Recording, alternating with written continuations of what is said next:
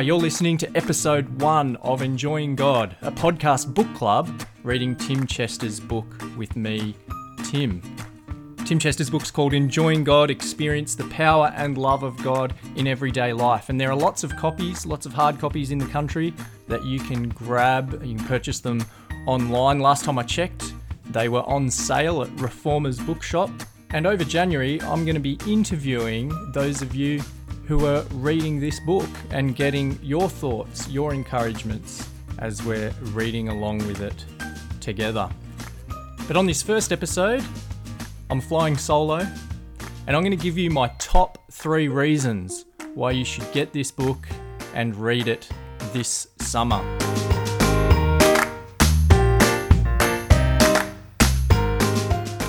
And the first reason is so that you can be refreshed in your relationship with God after a difficult year. It's been a hard year. Uh, some of you might be feeling a real lack of joy uh, in your relationship with God. Well, it's a good chance over summer to refresh. And this book will help you do that because it's not just a book about enjoying God at church on a Sunday. This is a book about enjoying God in everyday life on the commute to work on Monday, changing the nappy on Tuesday morning, in the hard things in life. This is about finding joy in the Lord always and in all circumstances, like Philippians chapter 4 verse 4 calls us to do. So there's the first reason to read this book, to be refreshed in your relationship with God after a difficult year.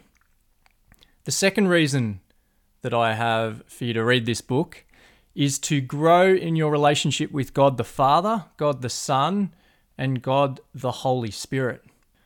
Now, the wonderful thing about this book is that it helps us to understand and to, to grow in our relationship to each person of the one God, to the triune God, uh, to the Father, Son, and Spirit. See, to think about just relating to God generally, it's, it's too abstract. But God the Father, Son, and Spirit each relate to us in a personal and intimate way, just as they have related to one another throughout eternity. And so, what Tim Chester does for us in this book, he helps us to understand the nature of our relationship to each person of the Trinity. And I think that's helpful because I reckon all of us would gravitate to one or the other. But this book helps us to understand our relationship to each of those persons. And there's three chapters on each person of the Trinity as we read this book. And I just want to read through the chapter headings just to give you a flavor of the kind of things that it explores. In every pleasure, we can enjoy the Father's generosity. In every hardship, we can enjoy the Father's formation. In every prayer, we can enjoy the Father's welcome. In every failure, we can enjoy the Son's grace. In every pain, we can enjoy the Son's presence. In every supper, we can enjoy the Son's touch. In every temptation, we can enjoy the Spirit's life. In every groan, we can enjoy the Spirit's hope. In every word, we can enjoy the Spirit's voice. Isn't that fantastic? Do you get a sense for the kind of things that this book explores in our relationship with God the Father, God the Son, and God the Holy Spirit? So that's a second reason to read this book over summer to grow in your relationship with God the Father, God the Son, and God the Holy Spirit. My third reason for you to read this book is it's practical. Uh, it's a book that helps us engage in our relationship with God in biblical ways with suggestions in each chapter.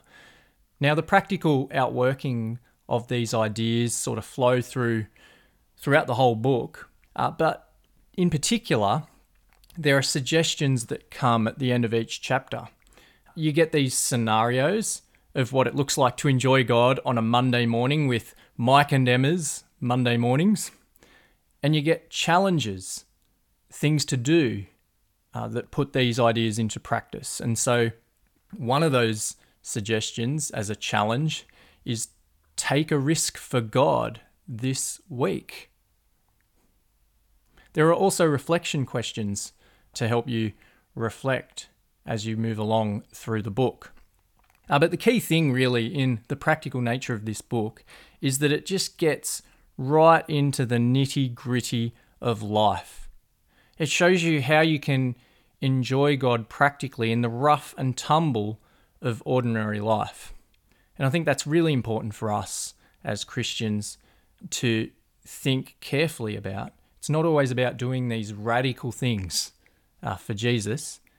It's about being faithful to God in the everyday and about enjoying his relationship to us uh, in those ordinary things as well. So that's the third reason. My top three reasons to be refreshed in your relationship with God after a difficult year, to grow in your relationship with God the Father, God the Son, and God the Holy Spirit. And it's practical, helping us to engage in our relationship with God in biblical ways with practical suggestions in each chapter. So there's my top three reasons for you to read along and to follow along in the podcast as well. And each episode, I'm planning on exploring with you our relationship to the triune God, our relationship with God the Father, our relationship with God the Son, and our relationship with God the Holy Spirit. But to wrap up, I want to share my favourite thing about this book. And my favourite thing, as I read it, and I've read it twice now on my own and with someone else, my favourite thing is the place of repentance in enjoying God that Tim helped me to see. And I want to read a quote from the book, so have a listen to this. As I've reflected on what it means to enjoy God, I think this is the number one reason I don't enjoy God more than I do. Not enough repentance. The problem is not that I sin. Sin itself doesn't keep us from God because God is gracious and He has provided a means of reconciliation through the work of His Son. So sin itself doesn't prevent us enjoying God. The problem is either I keep my distance from God because I'm choosing sin over God, or I keep my distance from God because I feel ashamed. And the solution in both cases is repentance. Repentance doesn't sound like fun. It involves admitting you're wrong or saying no to the pleasures of sin. But think of repentance as the gateway to the pleasures of God. It can be a squeeze sometimes passing through the gate, but on the other side is a wide open space filled with light and love. In a couple of weeks, I'll be back with a guest to explore what it looks like for us to enjoy a relationship with God the Father. But get hold of the book, start reading along, and be helped in your relationship with God.